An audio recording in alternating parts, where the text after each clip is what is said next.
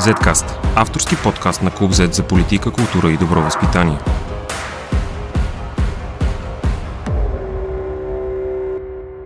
Здравейте, аз съм Борислав Кръстев, а вие слушате 72 епизод на Zcast, подкаста на Клуб Z.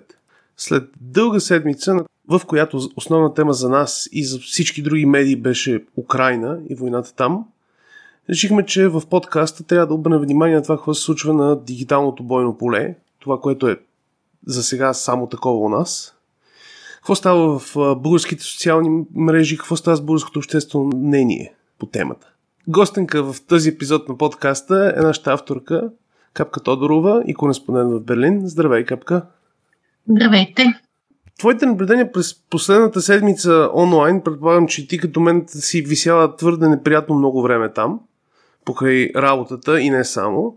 Какво сочи? Има ли някакво странно такова активиз... Това е само активизиране на троловете ли е, което виждаме? Или наистина има една голяма част от българите, които са твърдо за човека, който целият свят го, така да се каже, ни извергна? Всъщност, моето наблюдение е, че всъщност голяма част от българите са потресени от а, тази акция, дори такива, които му симпатизираха. А, смятам, че това на проучване на общественото мнение, което излезе тия дни, че 30%, около 30%, не, не помня точно, 32 или нещо такова беше точната цифра, подкрепят Путин и нападението в Украина, което звучи в европейски мащаби брутално и страховито, но само дни преди това одобрението е било 75% на Путин и Русия. Тоест това е двойно сриване в рамките на до 4 дни, което е, може би, също така феномен в социологическите проучвания, в обществената нагласа. Така че смятам, че тази традиционна любов, приятелство, разбиране, съчувствие винаги с руските каузи и руската политика претърпява в момента така голям колапс. И може би това и не е лесно за хората, които така това да ти се сриват и са някакви идоли, идеали, доверие. Но е показателно според мен, че все пак нали, това обръщане на общественото мнение, което аз го видях все пак и в социалните мрежи, доколкото мога да, да отсея тролове от реални а, хора, в голямата си част, мнозинството, дори и така на хората, които не се интересуват толкова от политика, а, са потресени. Нали. Пример мога да дам и от майчените групи, в които също членувам тук-там, които са и така аз предимно... в една от тях, между другото. да, ако си забелязал, там политиката по принцип се избягва като тема. Много рядко има такава тема, защото са десетки хиляди нали, членовете. Да, но при тази тема с Украина тя влезе във всички фейсбук групи, влезе в всички спортове, и... в клубове по интереси, всякакви неща навсякъде има. Просто да. Моето впечатление е, че са единични гласовете. Може би не се осмеляват всички, разбира се, но не се осмеляват, защото масата хора са потресени, независимо дали разбират причините и а, цялата политическа ситуация, която е довела до това или не ги разбират. Така че това е моето впечатление. Другото, което вече така и в доста европейски специалисти, професори по журналистика и по дигитална информация съобщават и наблюдават в момента, че това за Европа е първата война, която се пренася и в социалните мрежи. Uh-huh. Нали, борбата за общественото мнение. И тук се дават като пример изключително умелата комуникация от страна на украинците изключително мечешката от страна на руснаците. Основен така блестящ пример е президентът Зеленски, който има два канала основни, Twitter и Facebook, прави клипове, с които доказва, че той не е избягал и че е там, обръща се към хората и към Европа, той е и артист, нека не забравяме, т.е. това му помага, той знае как да борави с речта и с камерата, макар че се снима в повечето случаи с телефон. Зна, знам, че има само в Twitter има над 4 милиона последователи. Т.е. той се превърна в един абсолютен а, уважаван лидер, а, лидер благодарение на своето присъствие, което може в този момент да виждаме само чрез социалните мрежи. Така е, определено неговата роля и като, и като лице на Украина в момента стана много съществена, много наблюдавана на хората по света. А, мисля, че при всички положения е вдъхновил много от помощта, която отива за Украина в момента. Но само искам да върна за една секунда назад, защото изхождаме веднага от тезата, че са намалели много, което аз съм съгласен. Според мен много хора в България са на, които са имали някакви симпатии или търпимост към Путин и Русия, защото според мен тези въпроси не, не отчитат точно какво е одобрение. А, мисля, че са намалени, но мисля, че не са намалени чак толкова, а и 32% пак ме притеснява, честно казано. Да отбележа, че проучването на Alpha Research е експресно проучване сред 500 души, така че не е точно най-добрата представителна извадка. По принцип този тип проучвания държава с на нашите размери се приема по-добре да се работи с 1000 плюс нагоре, 1050-1100 и повече човека. Мисля, че не са малко, но дори 32% да бяха са доста и не ми съм убеден дори, че са само тролове. Видяхме го това и на Шипка, празнуването вчера. Има такива хора и те не са за подценяване. Ако тези 500 са били контактирани по на аналогов телефон. да, да, да, това е. Това е, това е да кажем, най-вероятно е така, нали? Така че е, можем да кажем, че вероятно пък от друга страна, защото от такива телефони боряват предимно по-възрастните, които пък са и в по-голямата си част по-така разбират Русия, говорят руски. Между другото, това е, може би, един от проблемите в България, че България, а, нали, се оказва проблем, че масово хората разбират руски и могат да консумират а, техни, тяхната пропаганда с а, 10 години. Нали.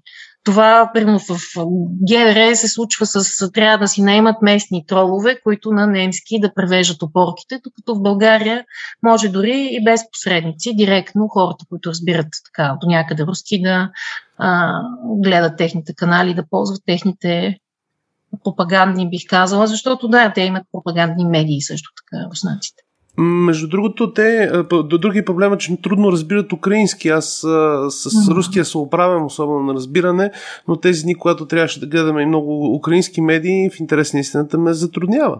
А, подозирам, че ги затруднява, т.е. знам, че ги затруднява и хора, които знаят по-добре руски от мен.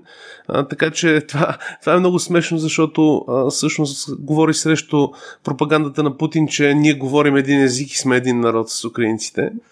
М- да всъщност може би има такова разделение и на поколенията. Тоест ние имаме едно проучване и дава някаква картинка на една част от поколенията на хората, които не са толкова онлайн, а онлайн имаме една картинка, която е изкривена от а, тролове, от а, концентрацията на теми, от това хората, които биха коментирали, кои биха били, защото много хора просто подминават и се създава различни идеи за баланс. В смисъл, обикновено активистите, дори да не са такива платени активисти или нещо подобно, те са по-готови да влязат в спорове онлайн, да крещят коментари, да пишат по 10 да. теми и така нататък.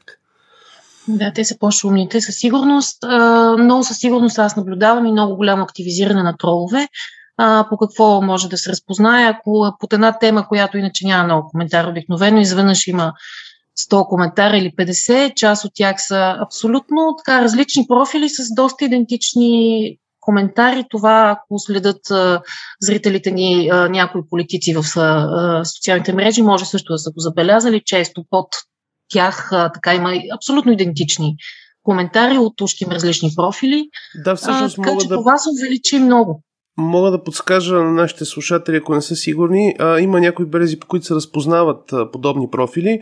Много често те или нямат снимка, или тя е тематична и нямат почти никакви други снимки особено когато са създадени, както в момента случва се едно събитие, тръгва инвазията миналата седмица и веднага избухва създаването на профили. И ще видите хора, които имат по 10-20 приятели, профил е създаден преди месец максимум или а, дори една седмица. Това е много типично и такива профили трябва да е ясно на човек, че едва ли дават коректна информация или едва ли представят истински човек и истинско мнение. Да, аз бих казал, че всъщност това е голямо затруднение и за медиите, не само за хората, които не се занимават професионално с това. Изобщо във война, нали, по принцип е трудно да се отсява и да се пуска само верифицирана информация.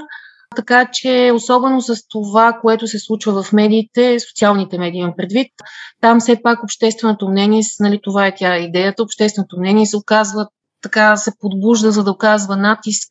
Като пример в момента, нали, мога да дам дори изваждането на Русия от SWIFT беше реакция на Зеленски, го поиска в Twitter и Facebook и беше така натиск, който много бързо трябваше да решат. Примерно Германия смята, че това е по-скоро вредно, по-голяма полза има замразяването на което направиха на резервите на чуждестраните на Русия, но както и да е този дебат почти не се състоя, защото натискът беше голям. Друго е с другият натиск и с хората на изкуството, който така е доста за мен притеснителен. тъй като, нали, примерно, диригента Гергиев и 2014 беше под, под приятел на Путин и при инвазията над Грузия беше а, а, приятел на Путин.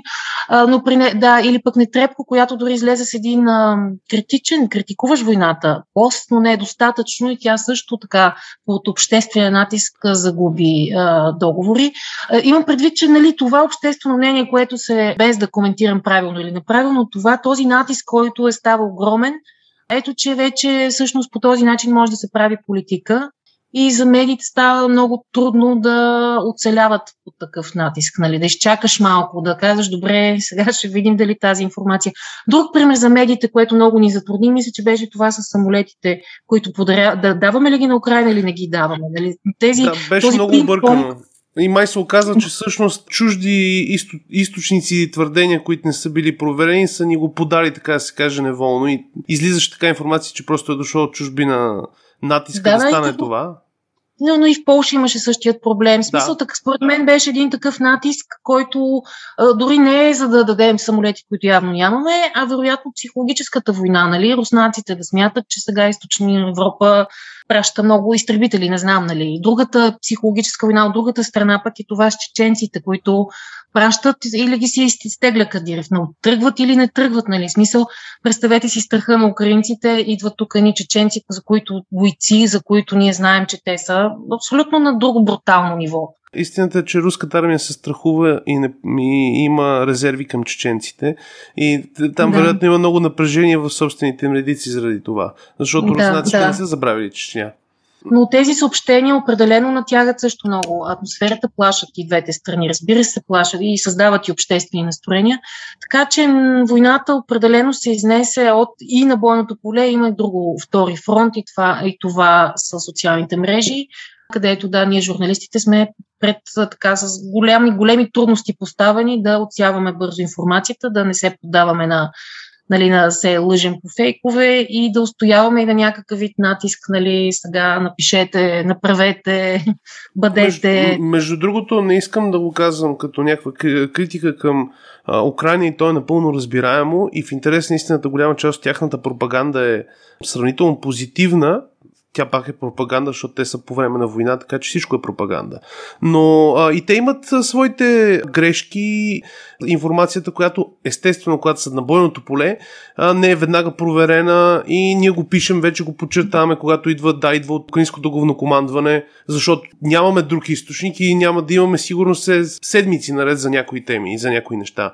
И те понякога дават неверна информация и те се гледат да се поправят. Ние гледаме да се поправим, когато хората четат за войната, трябва да го имат това на ум, че информацията, а, на, когато е дошла преди 5 минути, няма как да е 100% проверена, няма как да има 3-4 източника, трудно е да се намерят два.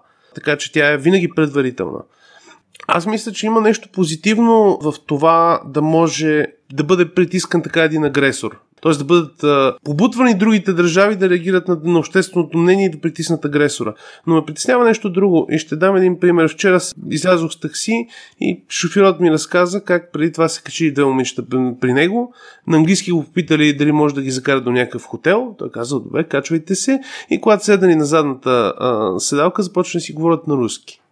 Той ги питал, добре, защо не ме питахте на руски? И едното момиче му казало, ми притесняваме се това е едното нещо, което ме притеснява, че крайният ефект ще бъде и не говоря само, че ще бъде ужасен за всички руснаци, но крайният ефект на тази война на обществено ниво, на ниво доверие, ще бъде също много разрушителен. Не знам, Аз, мислиш че има, че има някаква висока цена, която се плаща за това, което ние всъщност му се радваме, че дори в информационната война Украина изглежда наделява. Е, тя ще спечели информационната война, не знам да. дали другата ще спечели. А, разбира се, аз също смятам, че да си руснак, особено в чужбина, в момента е много неприятно и страшно, вероятно.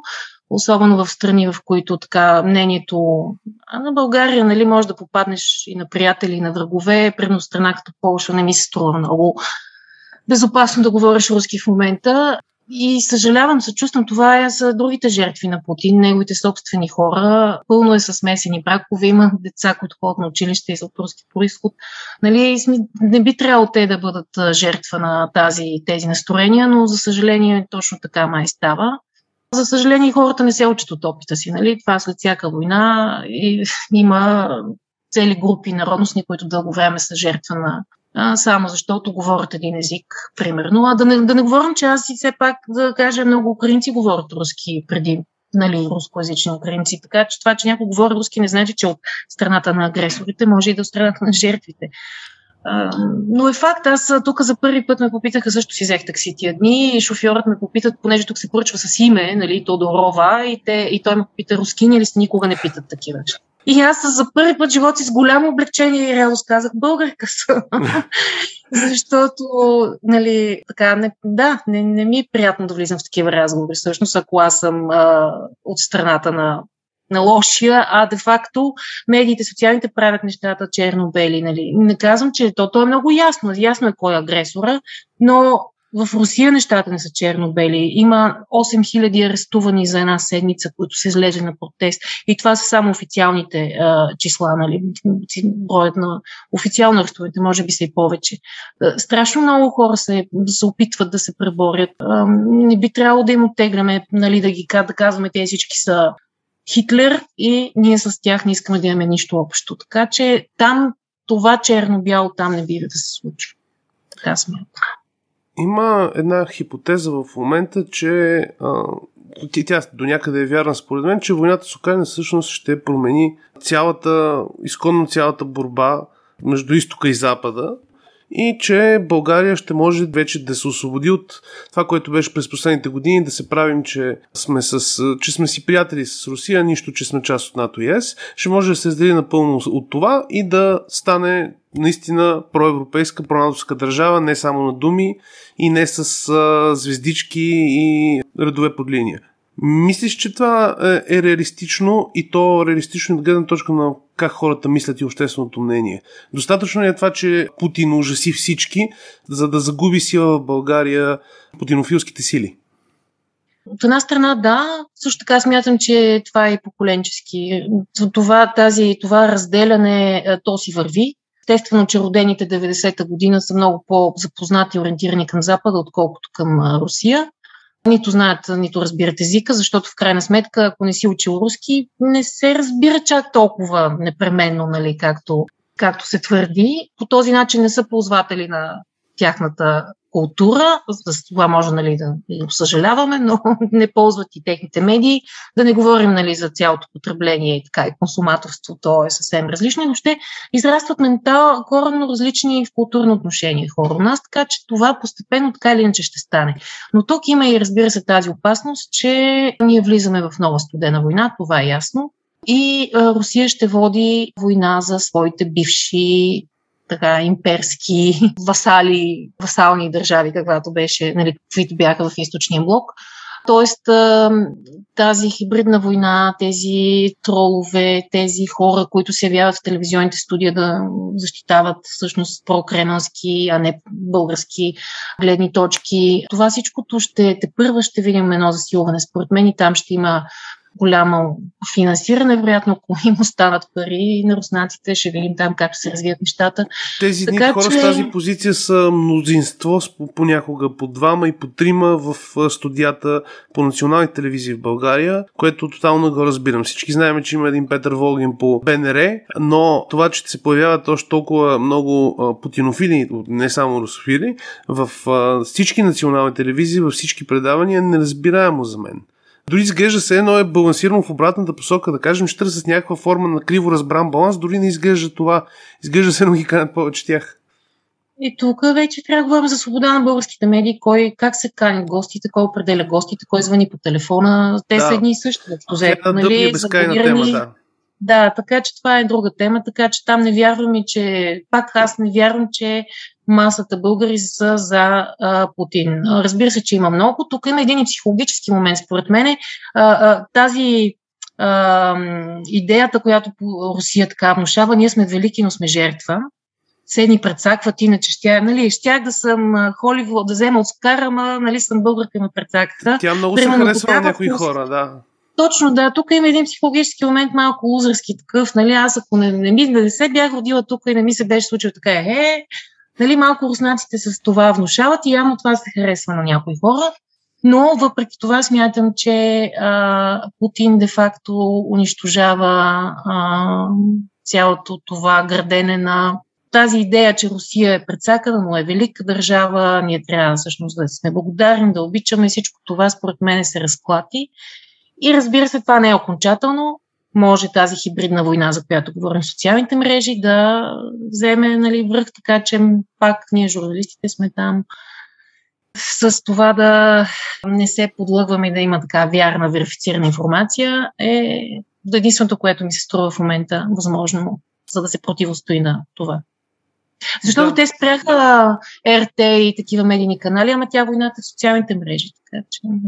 Не, не, не, при всички положения спирането на РТ и а, Спутник Нюс няма въобще сериозен ефект върху това руската пропаганда стига ли? Вконтакте е достъпно от България, там руска пропаганда колкото mm-hmm. си искаш. Тези сайтове могат да се достъпят по различни начини. Най-страшното е, че много от руснаците няма шанса да разберат фактите и да проумеят, че може би ще проумеят, когато санкциите се затегнат много близко до гърлото, че техният президент всъщност унищожава тяхната държава, опитва се да унищожи тяхна съседка и при всички положения разваля отношенията между тия две държави за следващите две поколения, сигурно. Мисля, че всички тази седмица следяхме твърде, твърде много новини за Украина, за да можем да сме напълно безпристрастни, колкото и да се стараем и ние и се опитаме да внимаваме и с украинска информация, която понякога идва или да кажем проукраинска информация, която не е съвсем акуратна.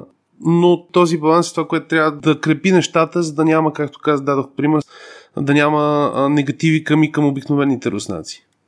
И също така, да, това са съвсем, то може би вече и за политиката повече въжи. Вече е ясно, че трябва да се взимат позиции. Не става с тази политика, ми ние тук да си правиме газопроводчетата изделчиците, пък те там, нали? Ето до какво доведе.